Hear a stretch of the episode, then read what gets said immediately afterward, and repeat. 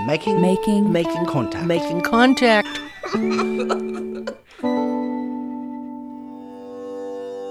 This week on Making Contact.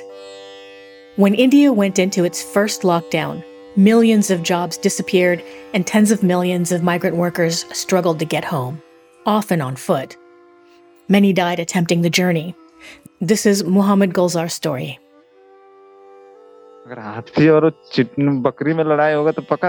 Everyone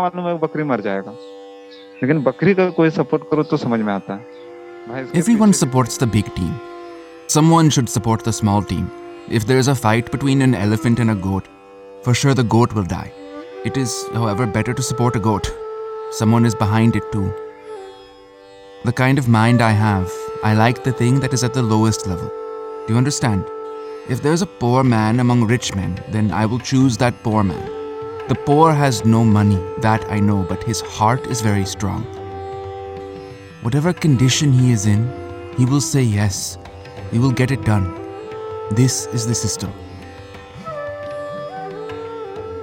From the UCLA Labor Center, we bring you ReWork. I'm Sabah Wahid. And I'm Veena Hampapur.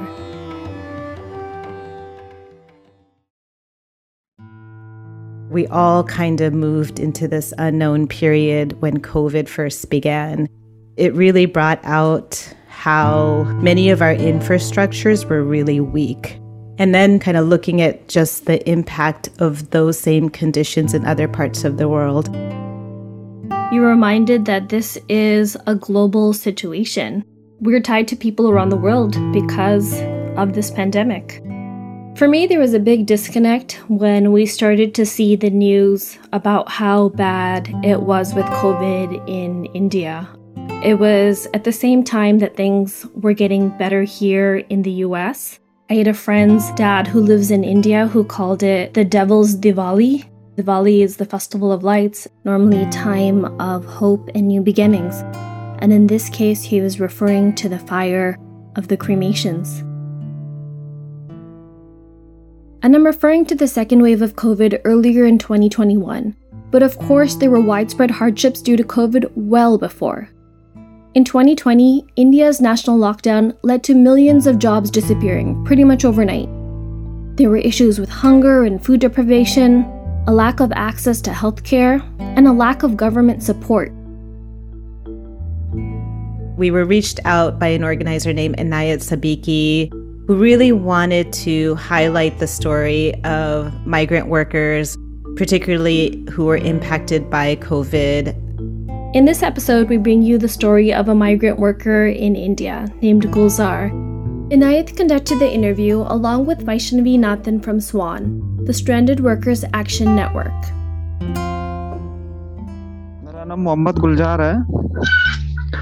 मेरा age 24 है sir और मैं झारखंड का रहने वाला हूं मेरा गांव का नाम मांजर बुजुर्ग है My name is Muhammad Gulzar and I'm 24 years old. I am from Jharkhand. My village is Manjar Buzur, district Goda, block Basantre, but I grew up mostly in Mumbai. Gulzar is from a state in eastern India that is mostly rural and about 40% of its population is living below the poverty line. Job options are limited, and most families have at least one member who migrates to the city for informal manual labor. When I was growing up, the situation was very grim for many people in my village. I did not get that much food to eat, and I suffered. And these days it's even worse. These days children go around asking villagers for dinner in the evening. Every day they come to my home and they take the food and eat.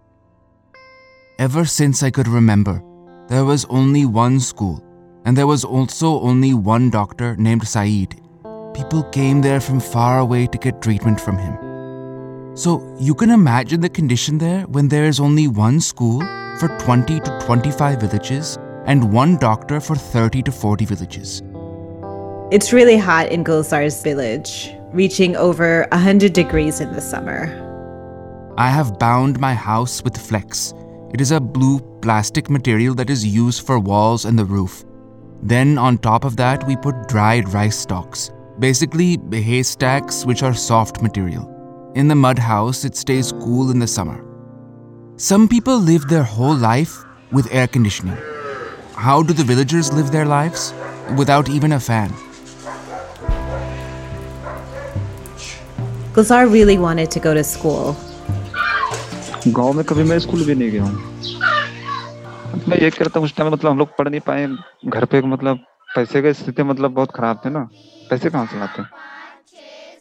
have never gone to school because I could not afford the school fees for enrollment. The money situation at home was very bad. From where would we get the money? Only those who are connected to politicians or are a teacher's son have the ability to study. These days, everyone here has privately opened up their own schools. To attend it will cost 3,000 rupees a month. Which poor man can afford 3,000 rupees? Gulzar realized at a really young age that school was not going to be an option for him. And he realized instead that it was important to work and earn money for his family. In India, there's about 500 million migrant workers, and about 60 million of them often have to cross to other parts of the country, cross over states, in order to find work.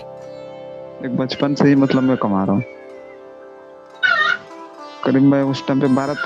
have been working since my childhood, since around 12 to 13 years old. At that time, I used to bathe naked in the Haji Ali Mosque. That's how young I was when I went to Mumbai to work. My grandfather had not been letting me leave our village to work. He said, keep him here for education. But I understood that I could not study if I did not have money. So I went away from home despite his objections. No family wants their relatives to leave the village and go far away to work, but it is a must.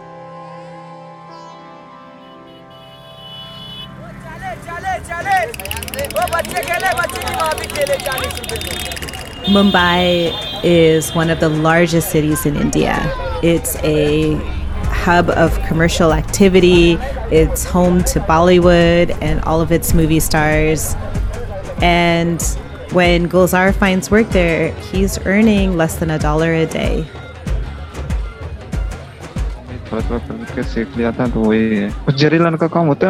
I had learned a bit of embroidery in the village, so we went to try clothes designing work. We worked from 8:30 in the morning to 11 p.m. Whatever time remained after that, I used that time to learn the work. They paid 35 rupees per day. Then many such factories were closed and ceased to exist. So we started doing manual labor. Someone told us that you could earn more money in Goa, so we went to Goa. I started taking up labor jobs from the market. Suppose you need 2 workers, then you will go to the labor market and hire 2 people. They'll inquire, Gulzar, I need 2 guys. Would you come? Do you have any job in hand right now? This is how I find jobs. The contractor I work with on this job isn't going to keep me once I finish that job. Then I'll have to look for a job someplace else again, and so on. We don't have any regular employment. There is no 20-year contract to work in one place only, no. Sometimes we're here, sometimes there. It means we have lots of friends. Maybe no one will have more friends than me in India, because it keeps changing for us. Work anywhere, work as long as you can, and then when you're done, look for another place. This is the way it works. It means our life was running after money. We don't get tired. If we get tired, who'll do this work? We continue to work during the day, at night, because we are now adapted that way. If the nap time is allowed, good. If the meal breaks are allowed, good. If not, then we work without eating as well. Gulzar had to move around a lot for work. Every time he got a new job, that meant making new friends, potentially moving to a different city. The conditions of work could really vary depending on, who he was working for and how they treated their workers. I actually don't like any job I do. There was just one that I liked in a remote area of Goa. They used to do their business with mustard seeds and harvest a lot of crops. Those people were good. They had a separate room for eating, sort of like a dining room, but it was a cabin. And there were chairs and tables with slabs and benches around it along the walls. So if any worker comes, he could sit there and eat comfortably and take a short nap. There was a good arrangement for drinking water as well. They used to order a 20 liters jar of bisleri even if there were just a couple of workers working there. How much water would just the two guys consume in the entire day? Yet they used to keep that covered. If there was no more water, then they used to pay and ask the guy to bring some over. They never used to complain either. But the job in such places doesn't last long. That's the problem. I worked there for 8 days. Then the job was over. Gulzar constantly faced a disconnect. You know, he was moving around for work and he was away from his family. He'd keep making new friends wherever he went. He'd meet new people at his jobs. And then he also felt a disconnect with home because people who had never left the village didn't understand the hardships he faced working in the city. When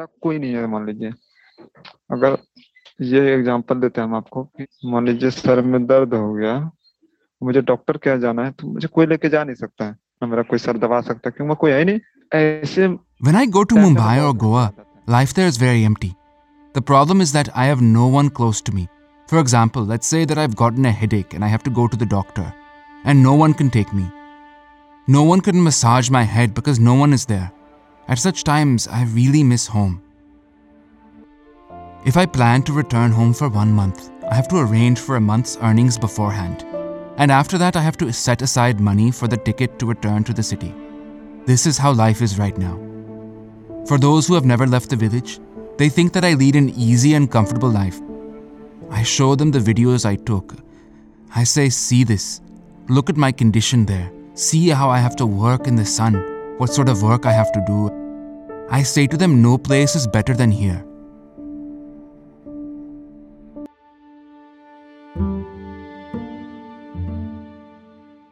I sometimes think about how labor leaders are made, and it's sometimes that the conditions of the work propel you forward to become a leader that suddenly is willing to fight for not just your own rights, but the rights of those around you.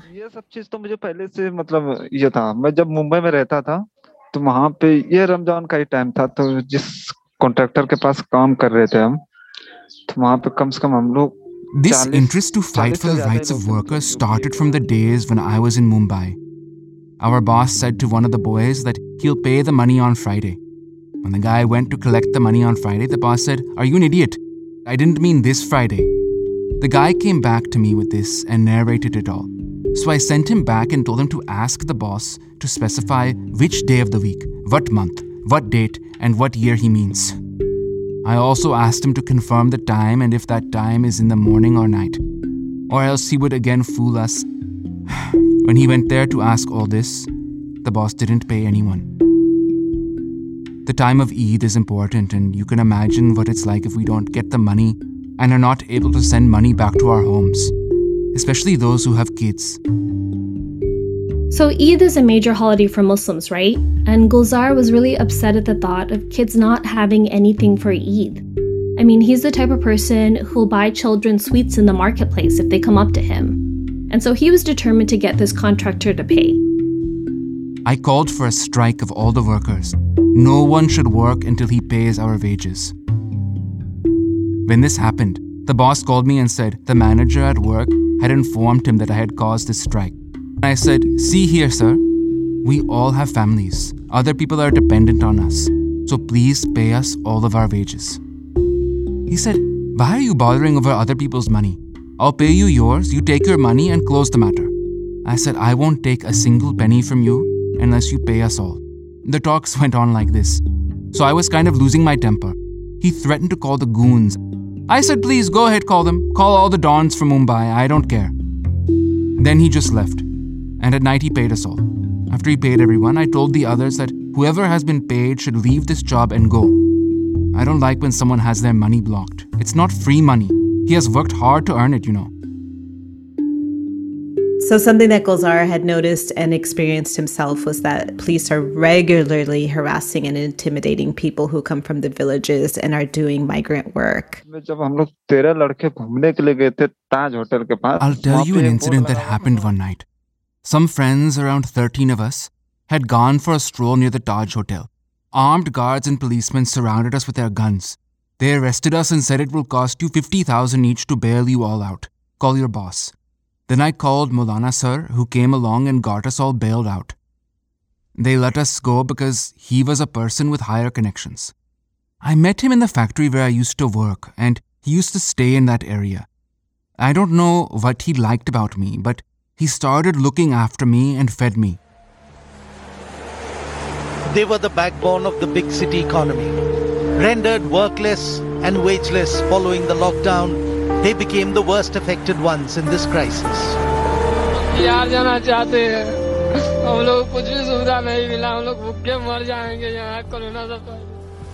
As of this recording, there are 32 million COVID cases in India, and many sources say that this is a massive undercount. 300 migrant workers were found trying to cross the border between the states of Telangana and Maharashtra in two container trucks in temperatures of nearly 40 degrees. A lockdown without any planning for India's millions of migrant workers and daily wage earners has led to a humanitarian emergency even before a health crisis. When the lockdowns happened last year, there was no preparation. Basically, everything shut down and all these migrant workers were left stranded. The fact that a medical crisis became a humanitarian crisis tells us a lot about the kind of institutions that we have. As weeks of lockdown rolled into months, many were forced to walk hundreds of miles to their villages. Some even died along the way. With a large population, it could take years for India to get a grip on the virus. What we had was this mass migration of people going often on foot, trying to get back home. I really want to emphasize here, this is a lot of people. The mass migration that occurred after the first lockdown is unlike anything India has seen since the 1947 partition. And one of the biggest problems that people were facing in this time was hunger. Where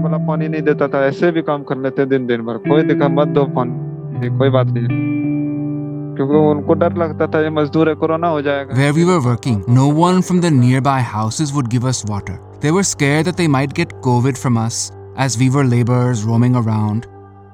The last job I had in Goa was laying electricity cables. After that, the police weren't allowing us to go to work. This was even before the lockdown was issued. The present Goa government is quite bad. They had not arranged to help us, and so we had to starve in the last lockdown there. With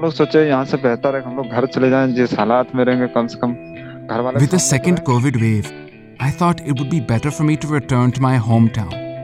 Whatever the condition is, at least I'll be with my family. When we went to the train station to return home, they asked for our train ticket. We said, take the ticket from Mr. Modi, the Prime Minister. If there's no work and no one is getting paid, then how could we pay to get home? The government should let us ride the trains for free. The policeman finally said go without the ticket. He thinks that if we leave from here, they'll be safe from coronavirus. That's why he's loading everyone onto the train like sheep. When we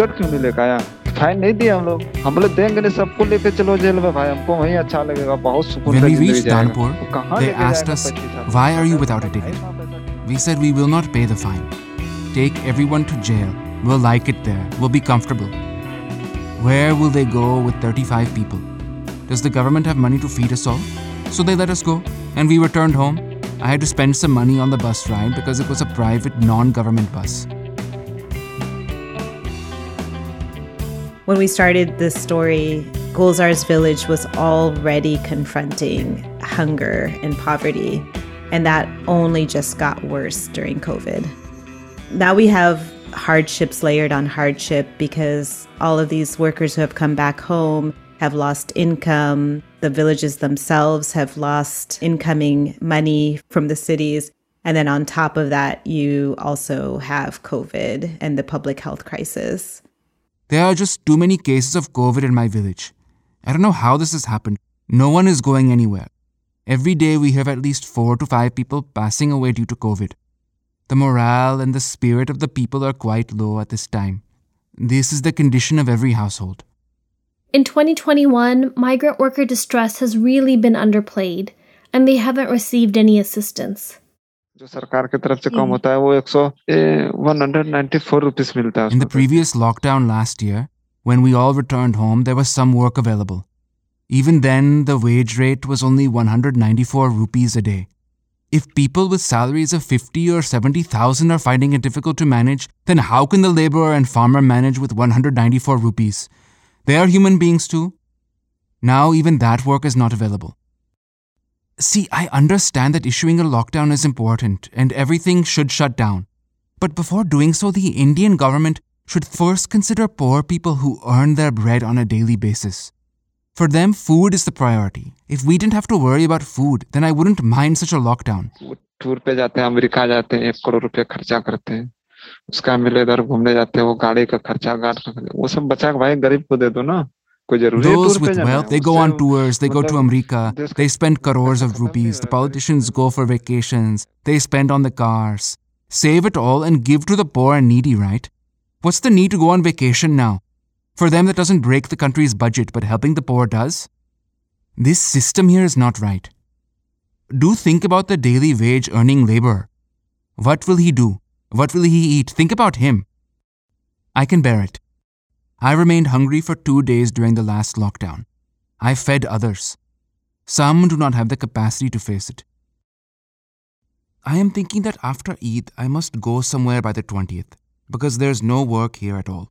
If I don't go, all the food and life at my house will stop. For sure. This is our life, hand to mouth. Especially when there's often the lack of government infrastructure and support, non-governmental organizations come in and, you know, not only fill the gap, but actually bring the visibility that we all need to understand what's happening. So it was really amazing to see an NGO like the Stranded Workers Action Network building leadership of the stranded workers themselves. A lot of the volunteers at SWAN were largely from cities, upper caste, upper class, and they were connecting with the migrant workers themselves and sharing access to resources and information. SWAN has fundraised and provided immediate cash relief, it's recorded experiences of workers, which drove advocacy efforts, and it set up a fellowship for invested workers like Gulzar. Crisis can also create networks and community building, and you can really see that in the work that Gulzar started to do with SWAN. There's no guarantee on how many more days you'll live. And on top of that, in these days of the pandemic, there's no guarantee of anyone's life. So this fellowship interests me a lot and provides a lot of knowledge. See, when you listen to multiple people, you think of things you never had thought of before. Poor people have a heart, but not the rich. But if they join SWAN, they'll come to know what the world is and what humanity is. They'll change and reform. SWAN had a helpline, and through that, they were able to hear what migrant worker needs were. You know, many of them had barely 2 days of food rations left when they were calling. Some of them hadn't gotten paid. And the majority had at most 200 rupees in their pocket. I think, this group is going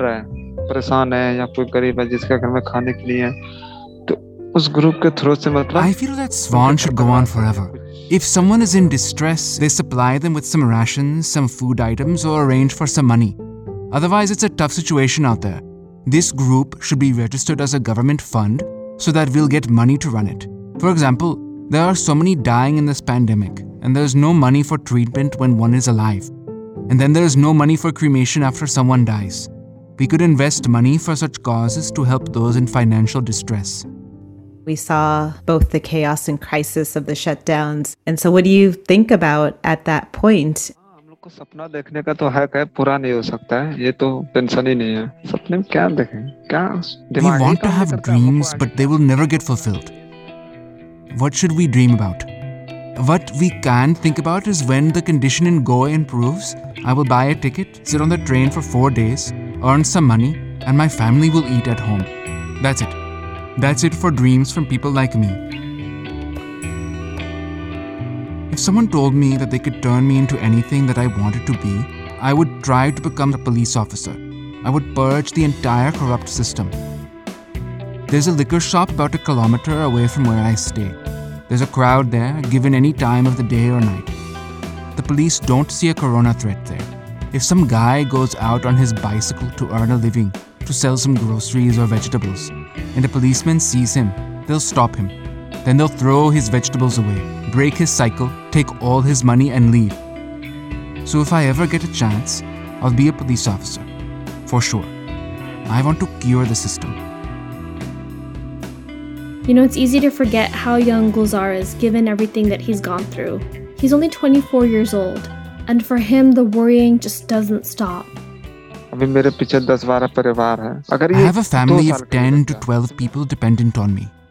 If this lockdown continues even for another 3 months or 6 months, then what happens to me? Daily wage earners like me, everyone knows that I can eat when I work. I have no savings or extra money. What happens to someone who's even poorer than me? Gulzar brings up so many issues that involved COVID and go beyond it. It's not just about the pandemic, it's also how that impacts being able to work. Being able to work impacts having food to put in your stomach. And he also mentions the mental and emotional stress that puts on caregivers and also the kids who don't have access to food. Imagine there are little kids in your family. They won't understand that there's nothing left to eat in the house, or that my father doesn't have any money to buy food. They'll keep crying and asking for food, and their parents won't be able to deal with this, that they can't feed their kids. And in such a stressful fit, they may do something terrible with their lives. There was a woman who set herself ablaze and died of burn wounds. Her child, he was demanding food. From where she could have arranged for food? So this could happen, right? If this lockdown continues for 3-4 months. When the breadwinner for the house passes away, how does his house of 6 to 7 family members live? No one has a job here. You yourself think about it. Who can take care of them? You know, whether we're thinking about the global pandemic or the global economy or the global impact of climate change, how to nurture more of the fact that we are a global community. How can us, by understanding that what happens here has a huge impact on what's happening over there, how can we better work off of those connections? Look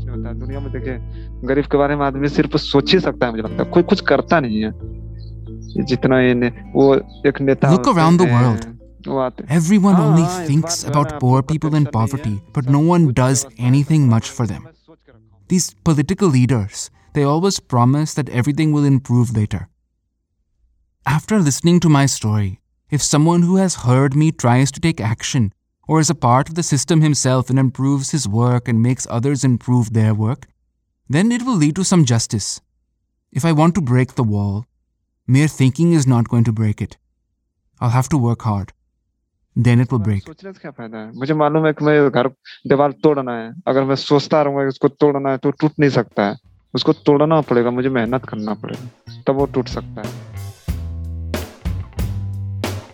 You were just listening to Stranded, Muhammad Gulzar's story on Making Contact. It was produced by Sabah Wahid and Veena Hampapur from Re:Work Radio. For a full list of credits and info about the Stranded Workers Action Network, go to our website at radioproject.org. Until next time, I'm Monica Lopez. Thanks for listening to Making Contact.